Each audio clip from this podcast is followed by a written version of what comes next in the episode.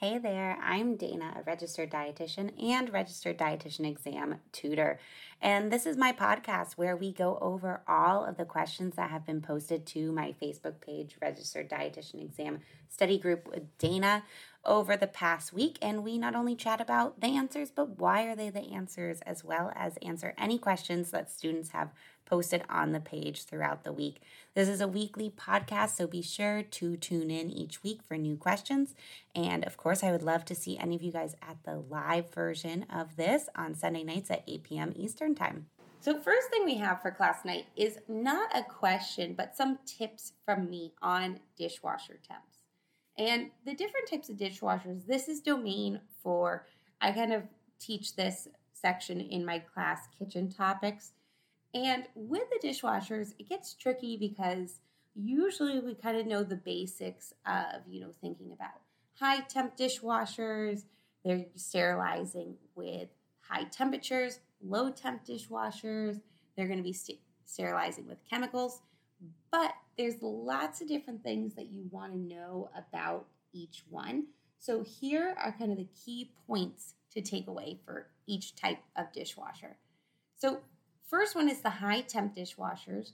So here you want to remember that the wash is 150 to 160 degrees Fahrenheit and the rinse is 180 degrees Fahrenheit. And to remember the temperatures here, I like to think that, you know, because we're sterilizing with heat, I need to get up at least above, you know, the cooking temp to kill chicken bacteria, which is 165. So it makes sense that that final sanitizing rinse, rin, rinse is going to be 180 degrees because it's going to kill all the bacteria.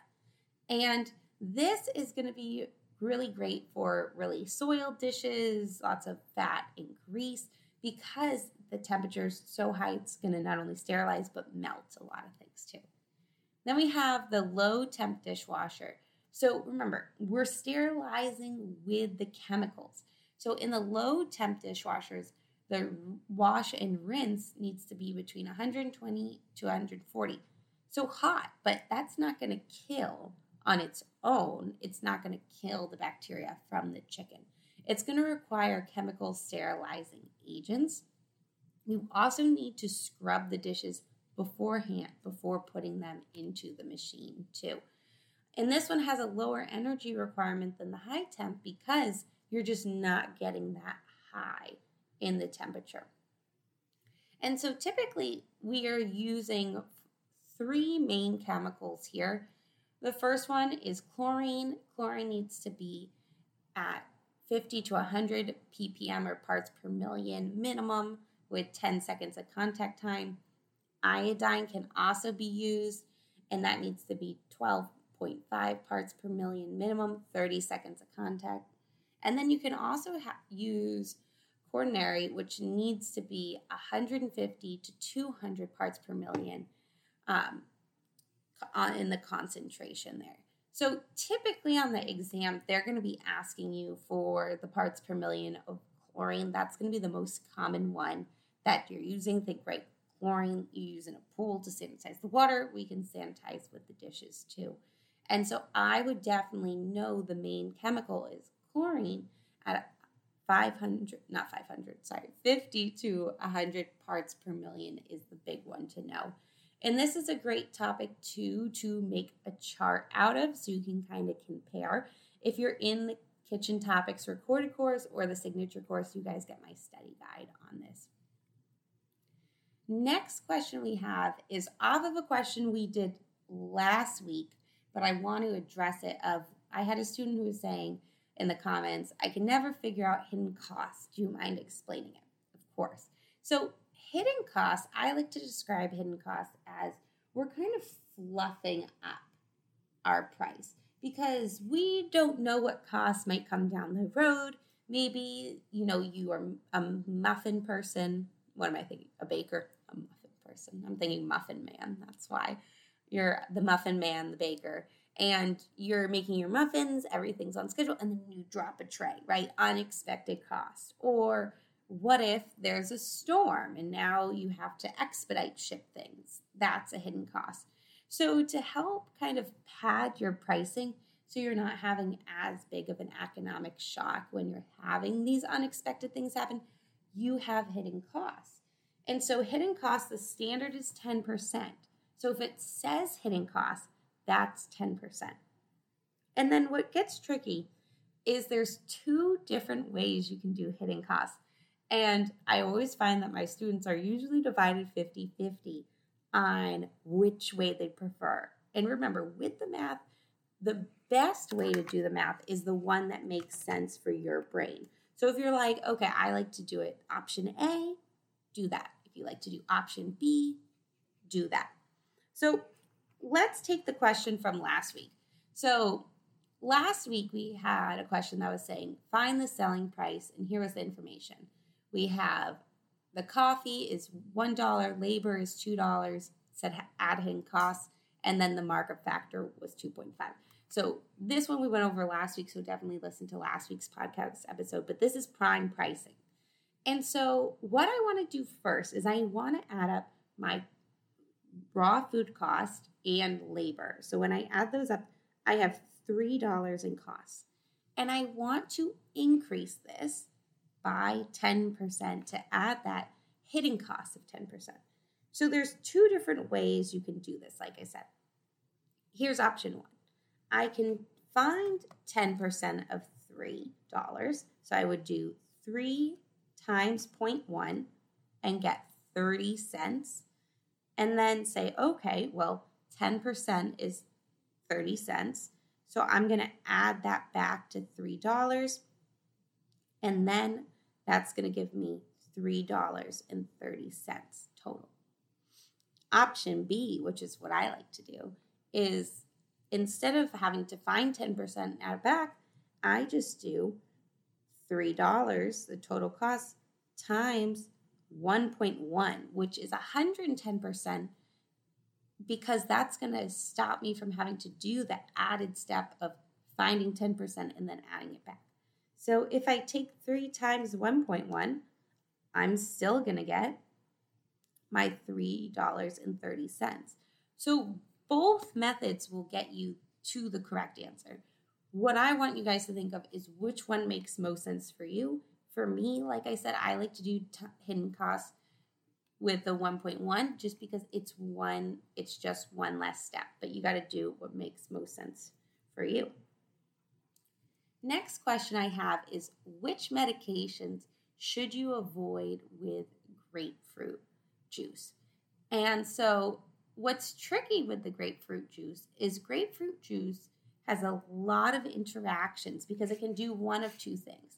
You can take the medication and it can cause there to be too much of the drug in the body because breakdown isn't happening quick enough, or it can cause there to be not enough breakdown of the drug in the body, and you end up with too little of the drug.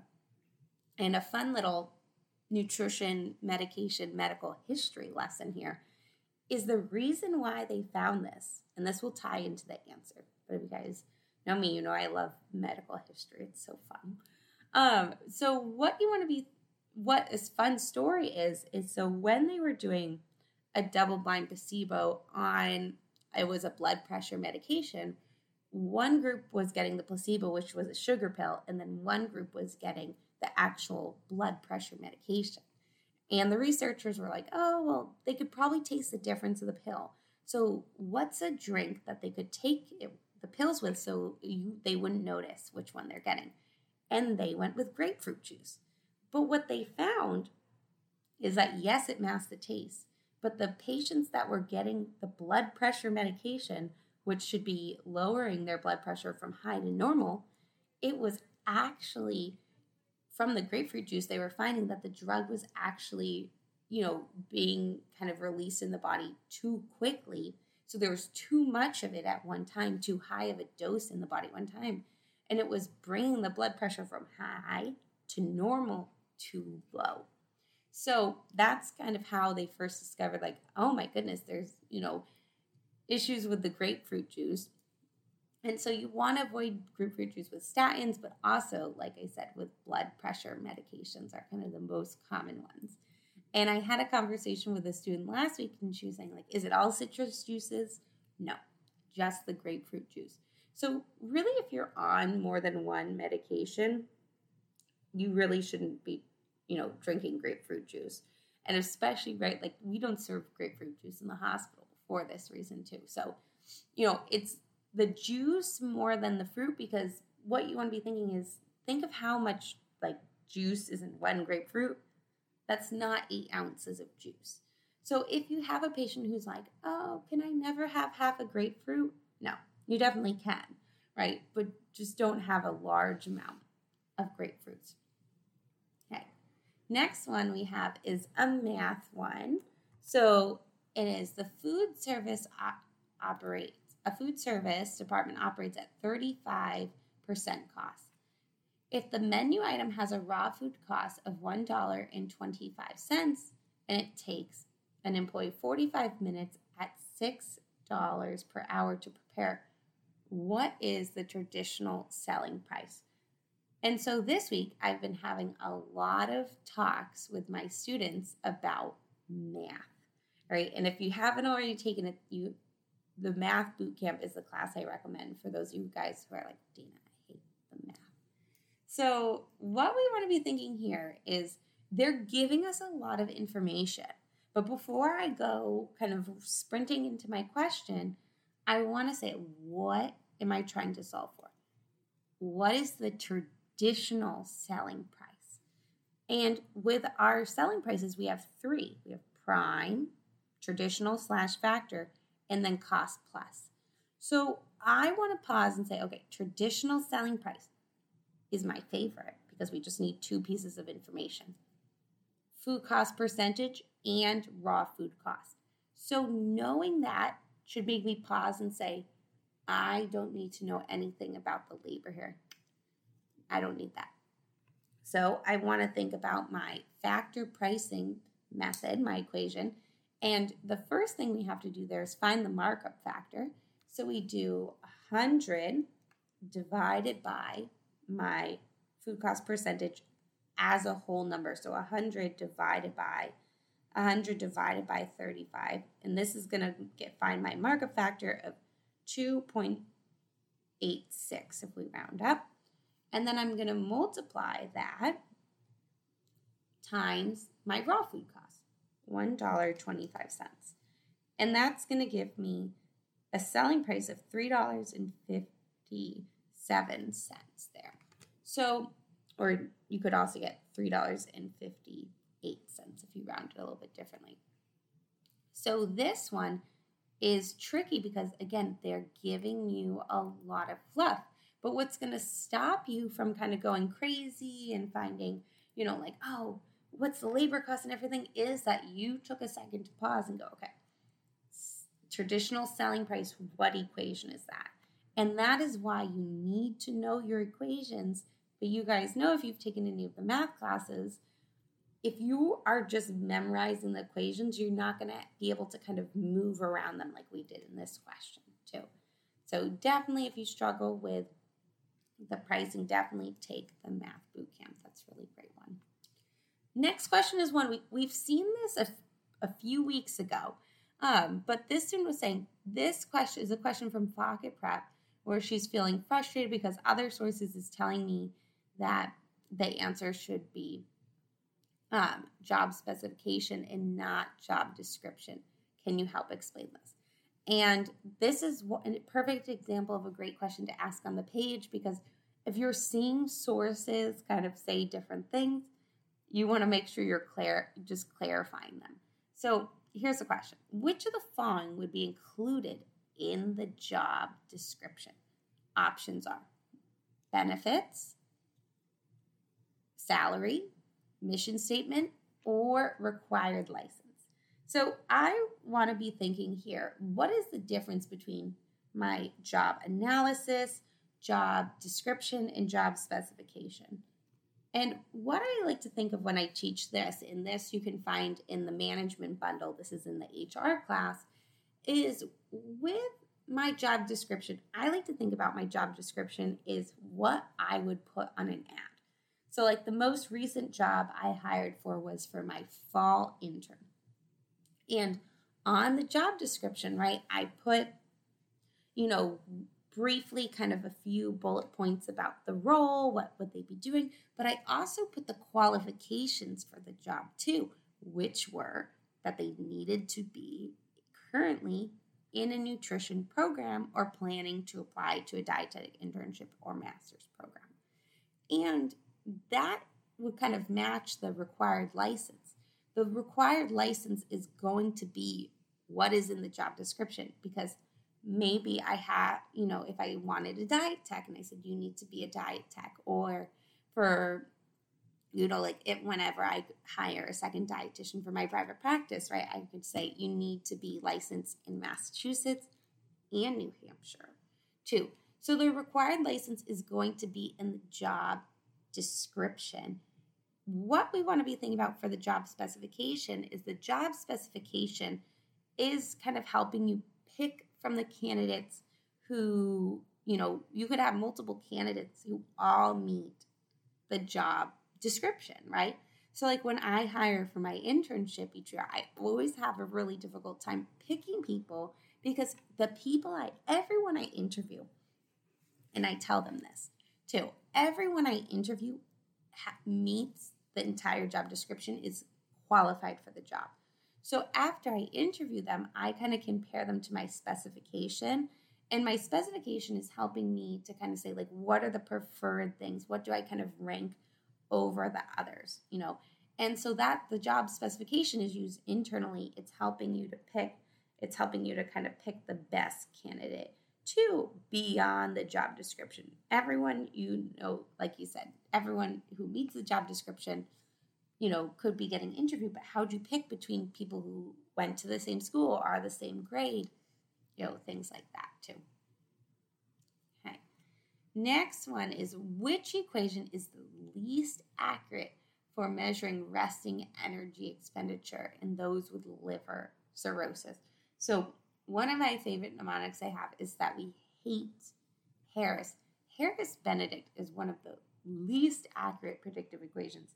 And it's terrible when you're doing um, when you're doing overweight or obese patients. The accuracy goes down goes down a lot. So typically for like our floor patients, we'll use the Mifflin St. Jeor. The Penn State would be for like our for our ICU patients is who we'd want to be using it for.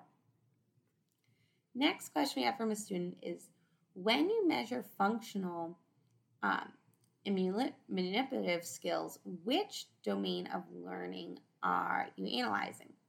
So we have conceptual, affective, human, and psychomotor. And here, what we're thinking is the answer is psychomotor because it's not only the thinking, but actually having them doing it. You know, that's what we're saying with the, the functional is them actually doing the skill. So with that one, psychomotor would be the best. And the last thing I have for you guys for the class night is less of a question, but more of a tip for what do you do when there's a topic that you're like, oh my goodness, this is a trouble area for me. Should I go back and, you know, reread and rewrite all my notes? You know, what do I do when I hit a topic that's really trouble area for me? And what I like to recommend to my students, and if you're in the signature course, you'll get some of these throughout the course too, is to kind of look at all the information that's on a topic and gather it and put it in what I like to call a quick guide. So this doesn't have to be anything beautiful, but what this is is kind of take making a Word document or like a Google Doc, whatever you want to be doing, and kind of bringing in pictures, definitions, like all the things you need to really help you understand the topic. And this is a great tool to have because again, especially if you're using the Inman, there's no pictures, right? So making yourself kind of a little supplemental quick guide to go with your Inman is really, really great if you're using that as your primary resource. If you're in my course, like I said, you'll get a bunch of study guides and quick guides to go with it. But on the Facebook page this week, I did give you guys all access to my food science quick guide. So if you're one of the people who um, only is on the podcast and not on the Facebook page, and you want access to the quick guide, feel free to email me at danajfryernutrition at gmail.com and just put subject line food science quick guide and I'll know to send it to you. Otherwise, if you're on the Facebook page, just do a search for quick guide and you'll find the food science quick guide. Thanks for tuning in for this week's practice question review. Don't forget that we are doing these live on my Facebook page, Registered Dietitian Exam Tutoring with Dana RD, every Sunday at 8 p.m. Eastern Time, and I would love to have you join live. You can also head to my website, danajfnutrition.com, to find out about the latest classes as well as study tips and services. Thanks for tuning in.